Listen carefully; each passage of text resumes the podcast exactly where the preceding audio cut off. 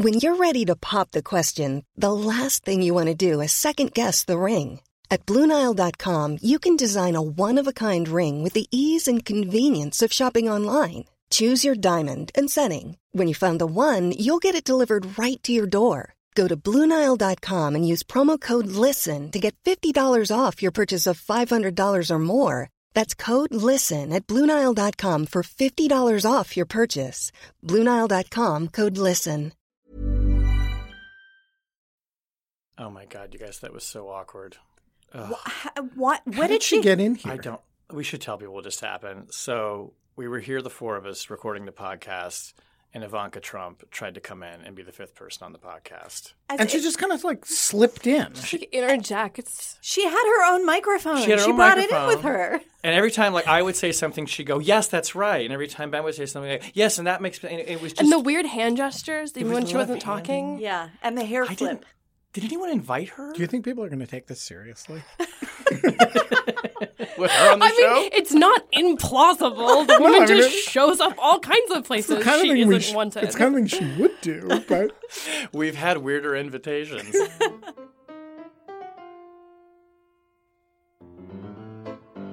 Hello and welcome to Rational Security, the OMG 20 edition. I see what you did there, I Shane. like that. I like it. That should be the hashtag for the G20. Do G20s get hashtags? It's unmemorable if they had one this year. they clearly did not select this masterpiece. with 20 states party, how are you going to get a single hashtag? Is there like a committee that decides on the hashtag? A plenary session? We'll get to it later, but the unwanted Ivanka hashtag is clearly the uh, the G20 hashtag. That winner. is Oh, the, that the is only unofficial G20 hashtag that G20 matters. hashtag. Exactly. Uh, we are here in the Matthew Kahn Memorial Studio. Ouch. Aw. No, I Aw, him too that's his name. soon. No, he's not dead. I mean, he didn't kill him. Ivanka Trump killed him You while we sent- were recording. You sent him to first year of law school. It's just as bad. You may, may as well have killed him. uh, with Tamara Coffin Wittes, Ben Wittes, and Susan Hennessy. Hi, guys. Hey, Shane. On the podcast this week, President Trump takes his show on the road to Osaka, Japan for a meeting of world leaders. A man at the center of the Russia probe has disappeared, and conspiracy theorists have tried to fill the void he left. And a consulting firm is accused of making the intelligence community less effective. Less intelligent? Less intelligent, of dumbing down the intelligence community. I feel like consulting firms eventually get blamed for pretty much everything. Uh, let's start with the OMG 20. We uh, already alluded to Ivanka Trump's very awkward moment where she tried to um, take part in what was a sort of sideline conversation with Theresa May, uh, Macron, Christine Lagarde, the other. There was one other person who was there as well, but one of those things was not like the other. And Yeah. you've- yeah, you've seen the videos circulating. The 30 something who doesn't actually know anything about anything. yeah, and sort of every time somebody said something, saying "Yeah, uh huh," and that makes me think of, and yeah, it was kind of painful and awkward, and that obviously became a meme of its own. We also had the uh, the very strange, well, not strange, maybe Trump Putin kind of love in, where he sort of laughingly looked at him and said, "Don't meddle in the elections."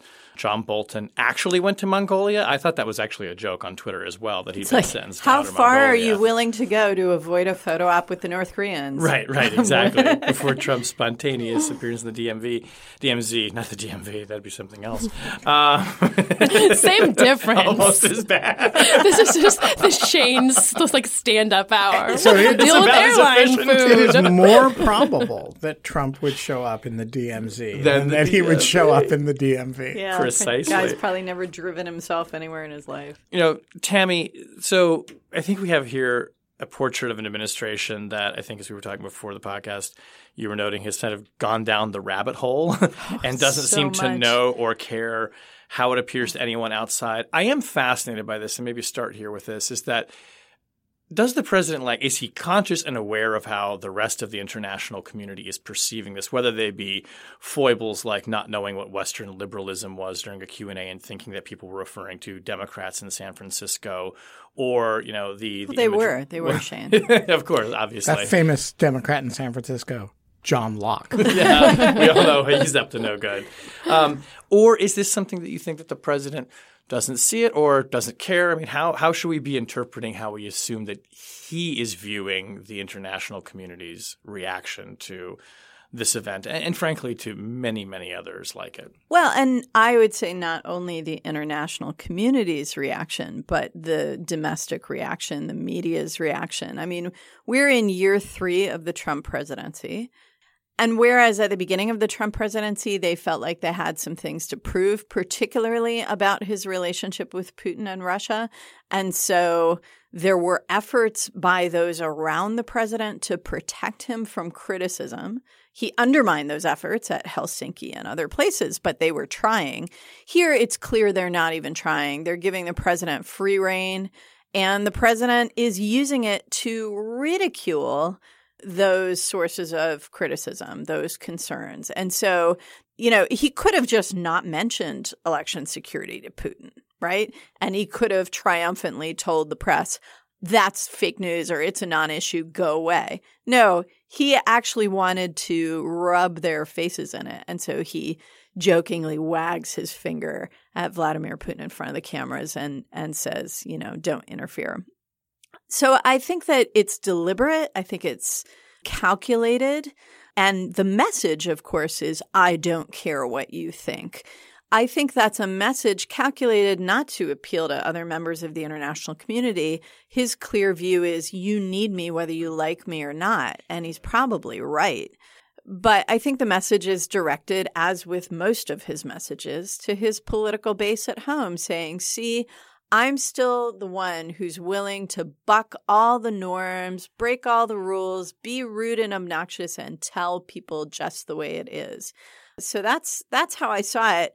I guess there's one other thing to wonder not only about the jokiness with Putin, the embrace of Mohammed bin Salman, the decision on the fly to set up a summit with the leader of North Korea, it is that his advisors have zero moderating effect. I don't know if they're empowering or enabling this, but they're not holding him back at all. I mean, I do think it's notable that right at the moment that we're seeing this sort of ha ha, don't meddle in our election, wink wink, nudge nudge to Putin, uh, also comes the, no- the news that our former colleague Fiona Hill is leaving the National Security Council she had been a top advisor on Russia. Um, and so, you know, big questions about um, those are very, very big shoes to fill in terms of substantive expertise. You know, we the the Ivanka thing became kind of a funny joke, but it's also emblematic of something, which is governance by nepotism and that this really is an extension of the way he views all foreign policy as a personal relationship. And so Ivanka is a better representative of, uh, of Donald Trump than the Secretary of State is uh, of the United States. And so, uh, you know, I, I do think that we're seeing another round of sort of hollowing out of advisors and expertise. We aren't seeing people come in to, to backfill those roles and who can blame anyone, right? I mean, I, I, think it's remarkable that people lasted in those positions for as long as they did and that even John Bolton is hopping on a plane to Mongolia rather than actually trying, you know, to, to substantively push back. And so it, it feels like business as usual, but I, I actually think we're seeing eh, sort of a, a further round of degradation and, and one that it's being met with a shrug, which is itself a sign of sort of how bad things are getting. And it seemed to me too that this was almost sort of we finally have distilled the administration down to its essence and maybe what the president wants, which is that he does want to be the one in charge. You know, you've got a national security advisor that runs nothing that bears any resemblance to a real interagency process. I mean, he might as well have been in Mongolia. He's not actually, to your point, Tammy, exerting any real influence over what the president Apparently is doing. Uh, and maybe doesn't want to. I mean, Ben, I wonder though. It seems to me that this it progressively increases the political risk to the president. Whereas now, if he can be out there saying, like, look, I really am in charge, I'm making all of these decisions. If one of them goes wrong, I mean, is he credibly going to be able to blame someone else? Well, he will certainly blame He'll somebody try. else. And I mean, look, there is a problem. The core problem here is Trump. And he actually wants to make all these decisions impulsively and with no process. And if you are the president and you are dedicated to that for long enough that you get rid of all the staff that, you know, actually try to impose a certain amount of process on you, you can do that.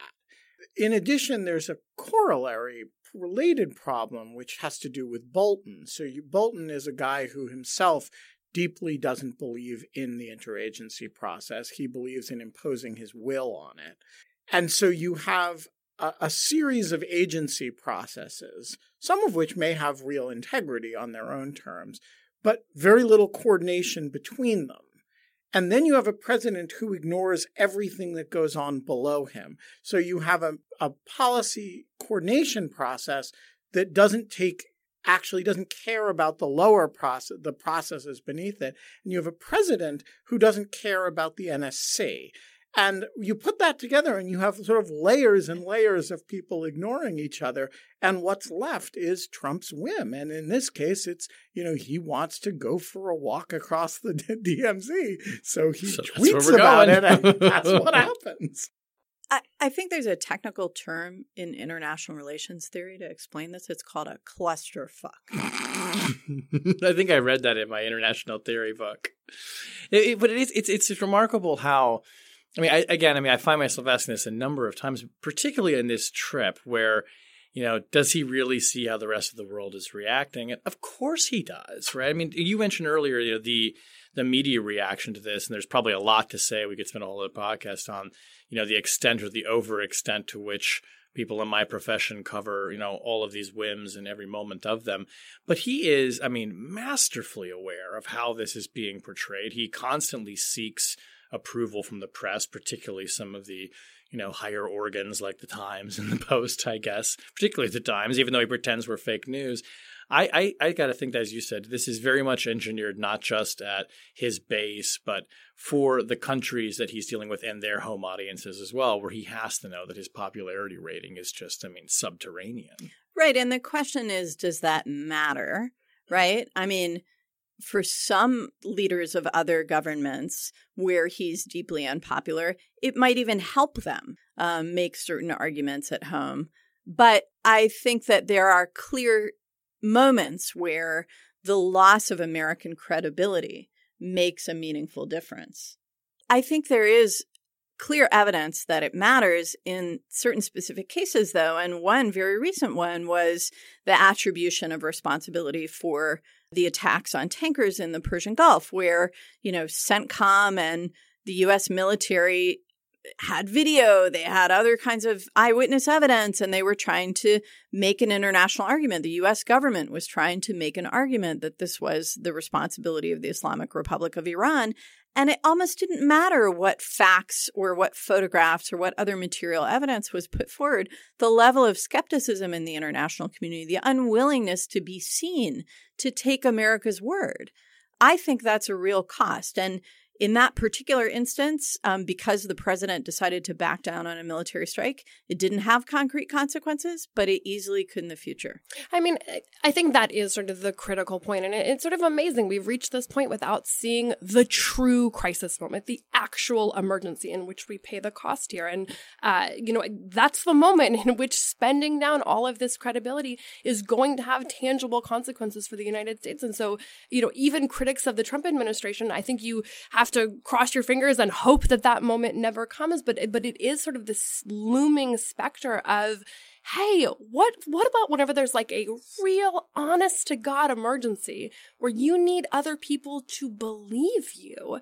You know, what's going to happen then exactly? Yeah, so I agree with that, but I also think you're understating the price that we are seeing. It's just that because we see it in slow motion, people discount it to zero every time a country buys Huawei products for their fundamental infrastructure, you know, we're paying that price. Every time, you know, a country looks at the US and says, uh, let's hedge a bet with our relationship with X country because these guys are unreliable we're we're paying that price and you see it a hundred times a month but it's just not the something blowing up and so every hmm. time you price it to zero and and I agree with you eventually there will be a crisis in which people don't rally to the side of the US or think very hard about it but I also think we're paying it in a, a, gazillion paper cuts along the way. There's But on and the other hand, there's just so much winning. So It's true. We're we're tired of know. all this winning, and we're going to say, gotta balance. "Mr. President, can you please stop the He winning?" did tell you that would happen. He did tell us that would happen. And it may also just to put a last kind of button on it, if it's not a crisis of the kind that you know you're envisioning, Susan, it's also a point where things just get to an, an end state where it's almost absurd. I'm thinking of you know negotiating with North Korea. The North Koreans are giving up nothing in all of this and are getting so much in return. There's going to come a point where it's going to become painfully obvious to everyone, as it I think is frankly to many people in the administration, that this country's never going to give up its nuclear weapons the way the president has said.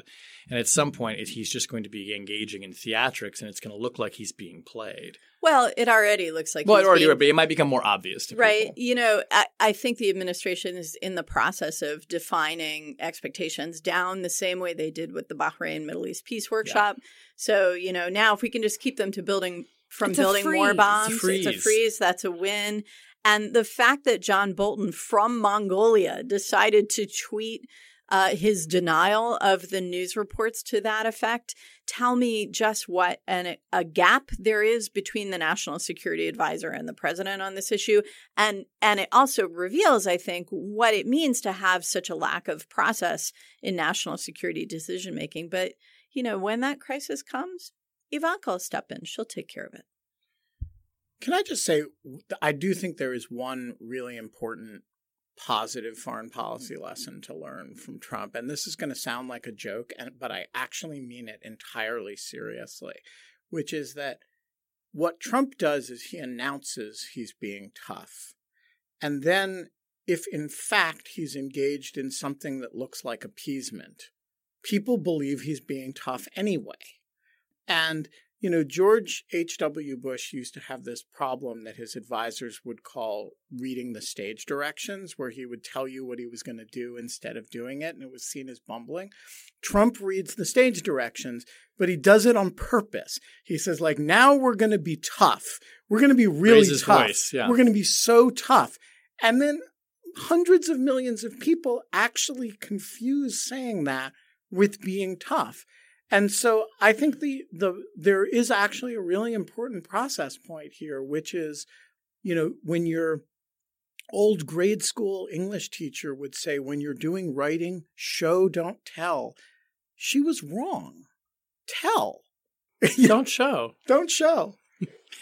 Uh, John Bolton makes me think of other people who have disappeared. And that brings us to our second topic. dun dun dun. Maybe he's in Mongolia. Maybe Joseph Mifsud is in Mongolia. He is Good from a transition. it was- wasn't my best, but you know, uh, he is from a country that starts with an M. That would be Malta. Um, my colleagues Roz Helderman and Nella, Nyla Nakashima and I uh, are out this week with a lengthy uh, investigative report.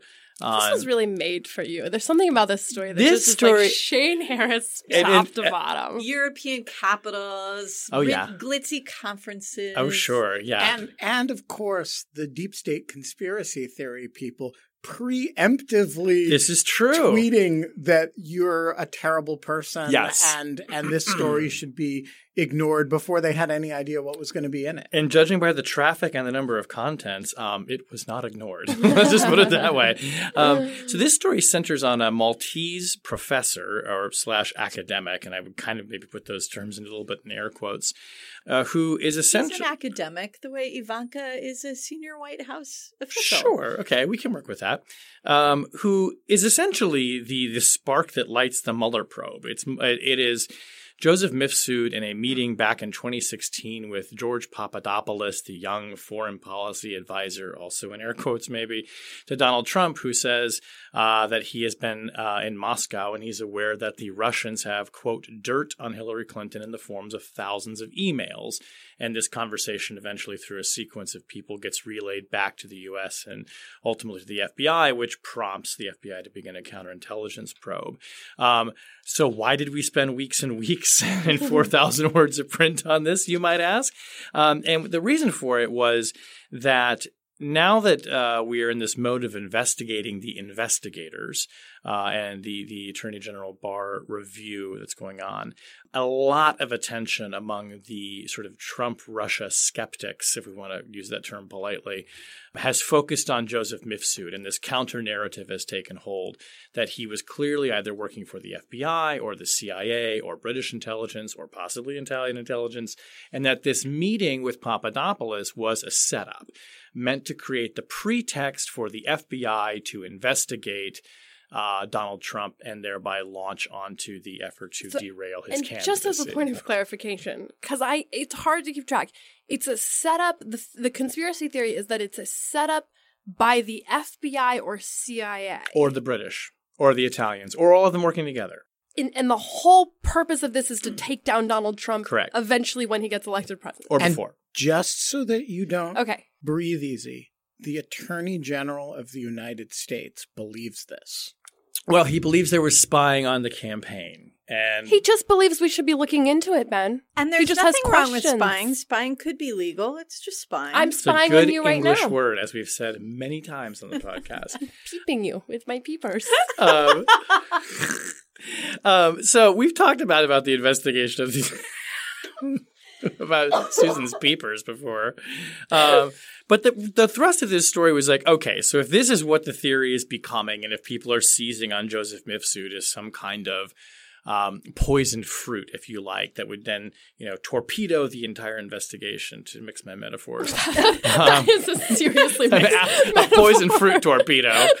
if that's what he is, we thought let's look into this. And lo and behold, it finds out that there's basically zero evidence of that, but there's a lot of evidence to suggest that he has very strong connections to, wait for it, Russia. Uh, including uh, what was one of I thought the more telling pieces in the in, in the center reporting, uh, which was that officials familiar with U.S. intelligence reports told us that there is actual U.S. intelligence reporting on Joseph Mifsud going back several years, indicating that he is suspected of working for Russia. Uh, and then a number of former CIA officers who worked in Russia saying, look, I can't say for sure who he is, but he fits a profile of somebody that the Russians might employ to go to academic institutions and conferences and try and be a recruiter or get information or what might be called an agent of influence. So, you know, Ben, we've talked a lot about, you know, the, the conspiracy theorists and the origins of the investigation. Um, and people have come up with a lot of information to suggest who Joseph Mifsud might be. Our reporting suggests that all disintegrates. Basically, it falls apart. There's no evidence of it. I'm not entirely convinced, though, that this will do anything to dissuade those people that he is not actually working secretly with the deep state or that there's some kind of, you know, corrupt fruit torpedo at the opening of this whole thing. I think people are going to believe what they want to believe. I, I can assure you that it will not. Uh, which is not to say it isn't it isn't a thorough piece of uh, very serious reporting, but I don't think it is likely to change a lot of people's minds. And the reason is is that there is a great convenience to assuming that Joseph Mifsud is a plant of some sort and not what the FBI and then Robert Mueller alleged him to be, which was uh, sort of a cutout for or somebody with ties to Russian intelligence.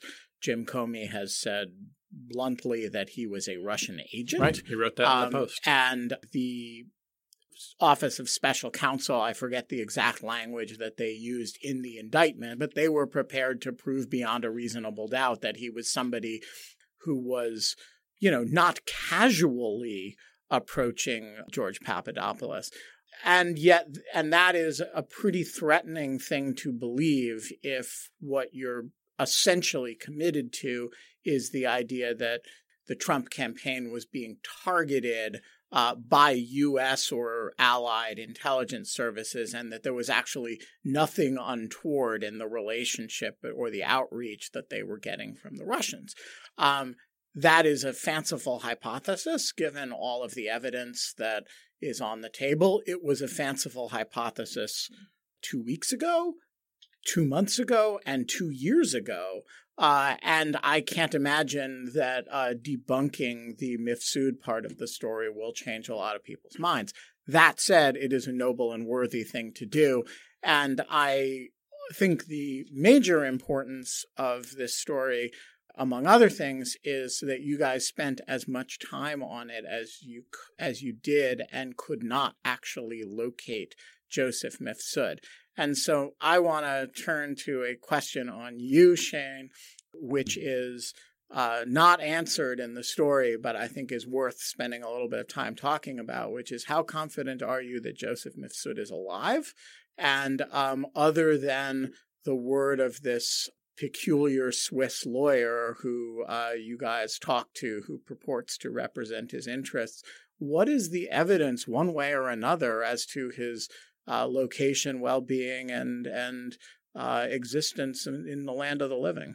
There's not a lot of evidence. Um, we made pretty significant efforts, um, both through our own contacts as we were based here in Washington, but also our colleagues who reported from Rome to try and find Joseph Mifsud, who we talk about in the story. You know, the last time that he was seen, uh, it was a couple of years ago, uh, October of 2017. He's not surfaced publicly since then when he gave a brief interview to La Repubblica, the Italian paper.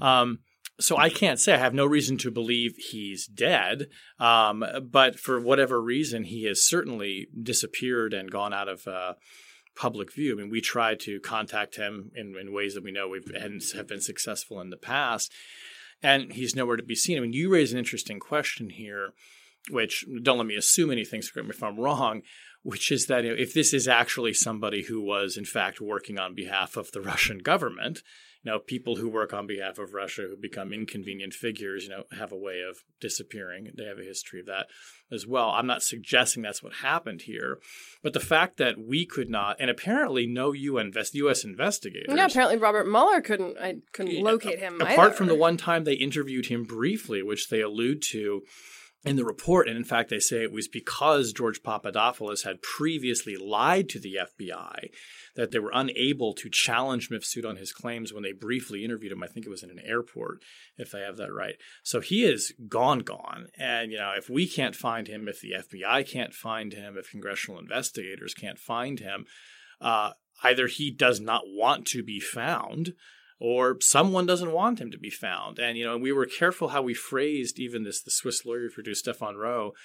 Um, his account in the story saying, you know, he has rep- he has claimed that he represents uh, Joseph Mifsud, but uh, all we have to go on there is his word and a document that he's shown us saying that he essentially has the power, the authority to speak on his behalf. But that's about all we know. Yeah. So I, just to be clear, I was not suggesting that the Russians had offed him. Mm-hmm. I was merely uh, pointing out that he's been really in the news for a long time. I mean, since more than a year ago now, a year and a half it's been. He's uh, a subject of a great deal of interest, uh, and he is quite well hidden in a way that is actually difficult to be that well hidden in a in a media age yeah. right now. And given his previous ties to Russian intelligence uh, or alleged ties to Russian intelligence, that strikes me as raising questions about whether he is being protected somewhere, whether he is uh, not alive somewhere. You know, there are a lot of iterations of possibilities,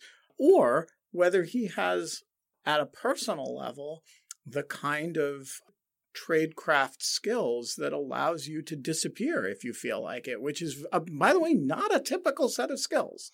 I mean, do we have any expectation that, assuming Robert Mueller does testify on July 17th, that uh, this will be a line of questioning which Republican members seek to pursue, right? So, this is a conspiracy theory that Devin Nunes, among other people, have sort of helped to further without offering much evidence for the position. Uh, um, Do you think he's going to, I mean, you think Mueller's going to get grilled about this? I would think that, that it's an obvious line of questioning for them to pursue. Maybe it'll be kind of jumbled in and lumped in with a lot of other suggestions. You, know, you alluded to, to Devin Nunes. He's been one of the leading proponents of this idea that there was some corrupt motive or intent or setup at the beginning of the investigation. He's pointed to Mifsud particularly. So I wouldn't surprise me at all if Republicans bring him up or kind of allude to him in a in a sort of a, a general way. But what I can't imagine is that Bob Mueller is going to say more than Bob Mueller has already said. And frankly, even you know what he said, and I'll just read quickly here from the report is you know, Mifsud, quote, had connections to Russia and maintained various Russian contacts, which is like less than what Jim Comey wrote in the Post and sort of less than what we found, uh, suggesting that he has an intelligence connection. I mean, Bob Mueller certainly is aware of those reports that we that we cite. So I'm not exactly sure why, you know, he didn't go farther in this. I mean, it, it's always struck me as possible that the investigators thought – you know, this is just sort of an inst- this this is the point at which things begin, and that's the inception of it, and we move forward from there. And maybe never thought that people would try and you know rewind the tape all the way back to the beginning and suggest this. And I also wonder too if people like to give some credit to people who I think are not conspiracy theorists, but are actually good faith skeptics about the Trump Russia probe. Many people have sort of equated the Mifsud Papadopoulos reaction with this guy, Stefan Halper, who's the professor in England who has acted as an FBI informant and on some occasions was asked to brush up against people in the Trump world. Meaning they're getting the two confused they're getting too confused, or they're assuming that, like, well, if the FBI the asked a guy named thing. Steph Halper Yeah. to brush up against someone in a campaign to find out what they know, why wouldn't you use a guy like Joseph Mifsud to plant the seed to, uh, of Russian dirt and to entrap the Trump campaign into taking that bait and then getting them involved in a conspiracy? I mean, that's entrapment, and also that's not how we run intelligence operatives. But that's where I think some people are getting these ideas, and in, in some cases, even the people confused. We actually had some one person email us and say, you know, oh, I can remember when people were crying about exposing Joseph Mifsud because he was an intelligence source, and I had to write back and say, no, you're confusing him with Stefan. Halper. I but I think that this is one of those where it's clear that Mueller couldn't pin down exactly who this guy is, where he is, or what his role is. And it's clear that those who are interested in defending the president and those around him at all costs have every every interest in maintaining the ambiguity around this guy.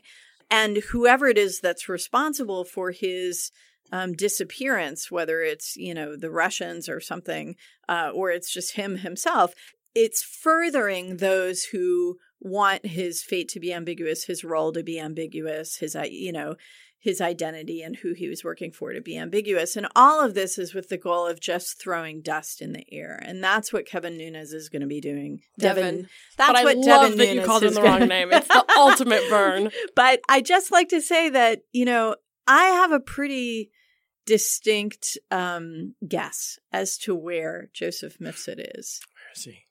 He is hanging out with Ivanka, and she's convincing him to come forward and tell his story. And at the right time, he will. He'll do it. There's another piece of evidence that Mifsud had a significant relationship of some kind with the Russians, and that is that he did tell George Papadopoulos Right. that the Russians had thousands of Before Hillary Cl- anyone else before knew. anyone else knew, And before Hell before the. DNC had had uh, announced the uh, you know the hack before uh, the U.S. assessment. And so, just at a sort of, well, if it walks like a duck and quacks like a duck level, that's a heck of a guess if You it's know? not if it's not informed by something. I mean, unless he's like Miss Cleo and he's a clairvoyant. Oh, as if you've never accidentally predicted a major intelligence operation in a casual conversation with someone you don't know. You've done that, right? It happens all the time. All the time. Stop clock theory, baby.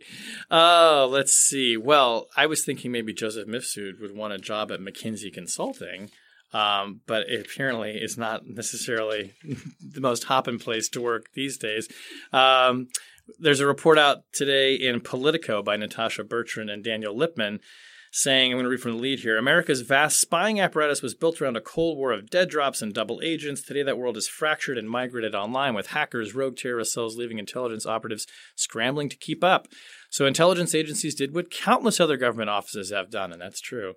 They brought in a consultant. For the past four years, the powerhouse firm McKinsey and Company has helped restructure the country's spying bureaucracy aiming to improve response time and communication. Instead, according to nearly a dozen current and former officials who either witnessed the restructuring firsthand or are familiar with the project, the multi million dollar overhaul has left many within the country's intelligence agencies demoralized and less effective. So, Susan, we've heard these kinds of stories before. Consulting firms brought in to reorganize and streamline and make government more businesslike.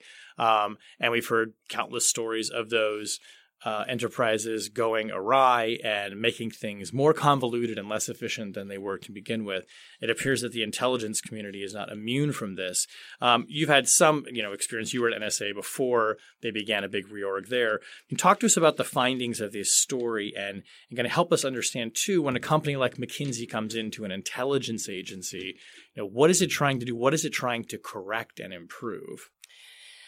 Yeah, so um, it's always interesting to see inside stories spilling out into the public, right? And you always have to sort of ask why now. Um, there has been a lot of discontent, um, at least at NSA, about the NSA 21 reorganization. So, look, NSA found itself in the position that lots of intelligence agencies, including the CIA and others, have, which is that in a changing operational landscape, a changing legal landscape, a changing resource landscape. Remember, um, at least the DoD facing agencies um, have also been subject to sequestration over a period of years, um, huge brain drain and talent loss into the tech sector, um, uh, sort of resurgent adversaries with Russia, you know, China, uh, other places. And so, you know, they're looking how to become more nimble and agile and learn the lessons that all big giant organizations um, are trying to sort of modernize and, and capitalize into the future. Everybody hates reorganizations. Everybody has hated every reorganization in the history of the U.S. intelligence community and in federal agencies general. I don't, I actually don't think that's an overstatement. Um, these are always painful events, in part because there's been a lot of bad reorganizations, and in the case of NSA, and it, it sounds like CIA as well. Um, you know, there's some evidence that there's objectively there was some bad decisions, and, and that there are elements of the reorg that actually aren't furthering sort of the operational goals for which they were intended. There's also parts of reorganizations that people hate because reorgs tend to unearth internal pathologies. And, you know, these are cutting edge, you know, sort of the, the universe's greatest intelligence agencies. They're also entrenched massive bureaucracies. And so one thing that happens whenever you take a really close look at organizational structures and how to capitalize on talent is groups of people are asked to justify what they do all day and how they do it and why they do it that way. And if there's a better way, and you have people who maybe don't report to anybody, who now are going to be reporting to a lot of people. And so there's a part of all criticisms of reorganizations in general that is also born out of, you know, internal discomfort that isn't necessarily unhealthy. And so when we see stories like this, it's always challenging to sort of um, untangle the various bits, right? There's obviously uh, an element here of genuine operational constraint and sort of real frustration that we're seeing come out of CIA and NSA that this isn't working, that they don't feel like they're sort of up to the task. There's obviously an element that is that kind of bureaucratic discomfort. We don't like change. We don't like being told that we're going to change there's also an element of scapegoating, right? That these your big fancy consultants, you had no idea what was going on, and we told you this was going to mess everything up. And now that we've implemented your systems, well, everything that goes wrong, we can point to this to this consulting company, and that's um, I'm certainly not here to, to defend McKinsey, and I, I don't particularly have a, a, horse in the race. I was about to say horse in the fight, just to keep the um, the Shane metaphors going. a fruity torpedo horse. um, you know, I don't have a dog in the fight here. On you know, don't feel any particular loyalty to NSA 21 in terms of whether it was a good idea or a bad idea. Heresy. Um, you know, or, or to especially not to McKinsey. Um, but but I do think that as we read this these stories, you know, it, it's these are entrenched cultures. They're really mm-hmm. hard to change. Um, they're cultures that need to be changed, right? The idea that everything was going perfectly before and that you didn't need sort of to really change the direction of the ship I, I, don't know that that's accurate. And so then the question, the framing of everything was fine in the good old days, but this isn't working, that strikes me as wrong. The question was, well, there were some problems. Maybe this wasn't the right way to sort of keep moving forward or, or to, to sort of chart the course in the future. But, you know, that, that doesn't mean going back to the way things were that, that suddenly that was all perfect. You know, I, I think there's often a joke about management consulting companies is that they are hired and brought in by an organization's leadership to tell the organization what it already knows it has to do, but because you pay for it, it comes from outside and it has, you know, some data analysis, it has more authority and it makes it easier for leaders to make changes that they wanted to make anyway. I think that's one reason why there's often a bureaucratic kind of backlash against management consultants and why they these kinds of leaks happen about, you know, they're wasting money or they're screwing everything up. But I think the other point is that, of course, you're right, Susan, that uh, there are organizations and perhaps especially government organizations that have been running for a long time on, you know, our necessity is so obvious that we don't have to make the case for ourselves or for our budget and that that they need to be shaken up. I guess I would say two things. Um, one you know, and I don't know how relevant these are to NSA, but I do think they're relevant to government reorganizations in general. Um, one is that the theory of a reorganization is that you can fix what's broken through changing process and changing structure.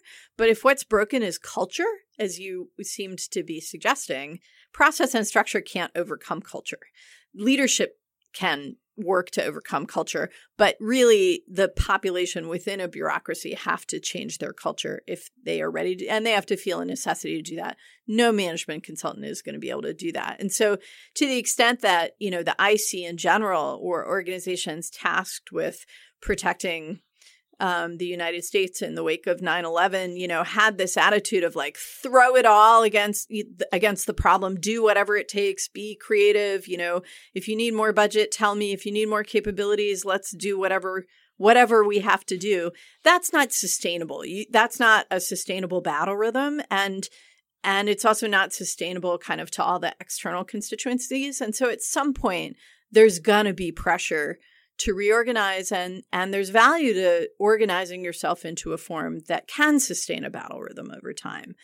Um, but the other point i think about government reorganizations although this is probably true in corporate reorganizations as well is the leadership that orders them almost always has in mind that they can save money that they can identify redundancies reduce personnel streamline processes ring efficiencies and ring efficiencies out of the system. And you know, the Tillerson interview with the House committee that was released last week, he talks about the State Department reorganization, and he says what prompted it for him was realizing that they'd gone on a hiring spree and they'd had a budget increase over five years and he just didn't understand why um, which is you know an amazing uh, lack of historical context but if reorganizations are always about saving money then bureaucracies are always going to resist them I, I think there's an element of truth of that. To, to, clarify, I don't I don't mean to say that NSA's culture is the part that's broken. I, I would say sort of for NSA specifically, NSA's culture is a culture that makes big change difficult. And so it's something that's going to need to be grappled with, and, and you can't just sort of put a reorg on top. Um, although I, I, think it's about more than just saving money, although, of course, that's always sort of a goal here. And that's that, um, you know, these are intelligence, um, the intelligence community is once again redefining itself and, and redefining the threat, right? These are agencies that organized themselves to combat the Cold War, right? And then they had sort of, uh, you know, uh shortly before 9 11, uh, sort of an identity crisis of what exactly are we doing here? Then we saw them reorganize themselves to respond to the global war on terror and, and the threat from Al Qaeda. Now we're seeing the intelligence agencies find themselves in a in a new world in which they've organized themselves to combat a very very specific type of threat and their adversaries are playing a different kind of game. And so yes it's it's certainly about bureaucracy and money and processes but but I also think it's about that sort of key identity definition and, and those are always really painful moments of transitions for these places. I just want to tell a very quick story about a government reorganization uh, that happened a long, long time ago. Uh, so, once upon a time, there were a lot of agencies of the federal government, and they each had their own lawyers. And those own lawyers could could litigate for the United States, but they didn't have enough time or energy or money, and so they hired outside counsel to represent the United States all over the country. And this got expensive. And Meanwhile, the poor attorney general didn't have control over all these lawyers who were representing the United States. And so what they did is they had a government reorganization. And uh, the other day, found by the estimable Mikhaila Fogel, I found myself reading a speech by a representative arguing for a reorg. And he's like, we got to get, get rid of all these outside counsels and all these lawyers who work for the government around the country should all be reporting to the attorney general. So pass my bill, pass my reorg. And that's how the Justice Department came to be created in 1870. Oh, Dun dun dun. Read our book on making the presidency out January 21st. thanks, McKinsey. oh well, uh, let's move on to object lessons. Uh, ben, you have an object. So the other day, I went on a Twitter thread about how I was never going to tweet material of unknown provenance again. And now I'm going to violate that because today I saw something awesome. And I don't think it's possible that it could be disinformation, but it may be nonsense and bullshit. Um, so Julia Ioffe shared this, and it's about Russia. So I'm going to consider that authoritative or not. It is a marriage proposal, uh, Russian mob style. Spoiler alert. Um, so this poor woman uh, is driving with her, I, I suppose, boyfriend, and armed bandits in camo gear with machine guns pull out in front of the car, force them out of the car at gunpoint, push them down on the hood of the car, and then produce to the captive male a package which he opens, pulls out a ring, hands to her, and then one of the bandits gives them flowers and they all applaud. And it is the most uh, offensive proposal I could imagine. Um, and she actually uh, just seems okay with it, which is uh, really upsetting. So, to everybody out there who's thinking of proposing to your uh, fiance, don't do it like that. And to everyone out there whose fiance proposes at gunpoint with armed camo wearing machine gun like Russian mobsters, you don't want to marry that guy. Yeah. Unless you're Russian, I guess. Um, my object this is a statement issued yesterday by the White House press secretary after Iran announced that it had breached the uh, stockpile limits of nuclear fuel it is allowed to have under the uh, Iran nuclear deal. It's the new incoherence of the new press secretary. This is good. This is really good. Um, so the, the the statement begins pretty, you know, as you would expect. The Iranian regime took action today to increase its uranium enrichment. Is it, it was a mistake under the Iran nuclear deal to allow Iran to enrich uranium at any level. And here's the winner. There is little doubt that even before the deal's existence, Iran was violating its terms. Did you catch that? Yeah. Yeah. So apparently in Iran, time is a flat circle. the White House is in the White House time is a flat Okay. circle. even before the deal's existence, Iran was violating its Okay. Now, I know what you mean to say there. However, Sure. Right? I think I Yeah, know right. what you so mean. So they were doing bad things. That's why there was a deal. Well, there's that to too. stop them from I doing am those not things. one to defend any element of the administration, but I think what they're saying is they were never complying with the terms which the deal was premised on. Right? It was always a lie, and the things the United States Susan, you should have proofread this. Was not. I agree. There's a lack of clarity, but It goes well with Joe Biden's uh, statement that his at the debate that his first act as president, would- how top priority would be defeating Donald Trump. yeah, yeah, yeah, yeah. Well, maybe that's who wrote this statement for him. Uh, Susan, what's your object? So, my object lesson is the 4th of July. And not just any 4th of July, but the 4th of July in Washington, D.C. We are all The People's Party. Dweller, dwellers of this miserably hot city. Um, but you know, the Fourth of July in DC is really a um, a very special thing. Um, it is something that really does transcend politics and, and is a nice moment of national unity and sort of celebration of uh, of American values. And I know we have bigger fish to fry um, in this administration and its many degradations, um, but this special VIP area at the Fourth of July is such a bummer to me. And so, rather than being excluded from the front of the Lincoln Memorial, which doesn't even make sense for Right, like Marian. Anderson saying there, you know, inclusion has taken place there. Martin Luther King spoke there, right? like making the Fourth of July a weird political rally is such a weird slap in the face. And anyway, I am going to be thinking about how to spend the Fourth of July, uh, maybe recapturing some piece of that uh, original Washington magic. I don't know. You can go I to the my fun kids can sit neighborhood parade in yeah, the go to Palisades. parade. put streamers on. Um, Yeah. Anyway, I would Dress encourage everyone else to do the same. And um, just because they are doing something gross with the holiday doesn't mean we have to join them. We'll have our own Fourth of July celebration, You're guys. recapture the spirit of '76. Absolutely. Uh, Tammy, what's your object? Okay, so my object is a video uh, of an event that was completed just before I walked over here to the studio to record Rational Security. Uh, we uh, at Brookings hosted today Agnes Callamard, the special rapporteur for extrajudicial killings of the UN Human Rights Council, and she came to Brookings to speak about the report she concluded and released uh, a couple weeks ago on the murder of Jamal Khashoggi. She produced a report that is incredible in its care and detail and nuance. Um, it is also chilling in the facts that it discloses.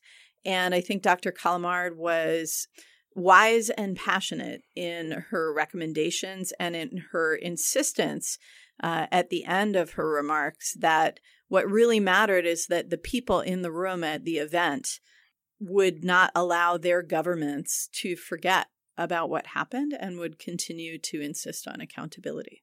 Yeah, and it was a great interview. By the way, I was there. Um, and that brings us to the end of the podcast, you guys. Rational Security is, of course, a production of Lawfare. You can find our show page at lawfareblog.com. You can buy um, Rational Security logos imprinted on American flags, um, sparklers that spell out Rational Security. And um, fireworks. Fireworks, Yeah. exactly. Cakes, red, white, and blue cakes with Rational Security on them at 4th of July lawfarestore.com, right, Ben? Something like that. Something like that. you can follow us on Twitter at RATL Security. You can find us on Facebook. Whenever you download the podcast, please leave us a nice rating and review. It's really helping others find the show, and we appreciate it. Uh, our audio engineer this week was Mikhaila Fogel. The show is produced by Jen Patja Howell. Music this week by Ivanka Trump and her surprisingly cheerful rendition of the Alana, Alanis Morissette single Uninvited. Oh, nice. Oh, nice. I she would do like a cheery version, wouldn't it? Yeah. You're not allowed. You're uninvited. Hands. Hands and hair. Unlike Sophia Gesticulate Yan, who was wildly. always invited. Exactly. Oh, yeah. That's the stage direction on Ivanka's script. Don't worry, honey. It's all about confidence. Oh, on behalf of my good friends Tamar Cofman Wittes, Ben Wittes, and Susan Hennessey, we'll see you next week and have a great 4th of July, everybody. Bye bye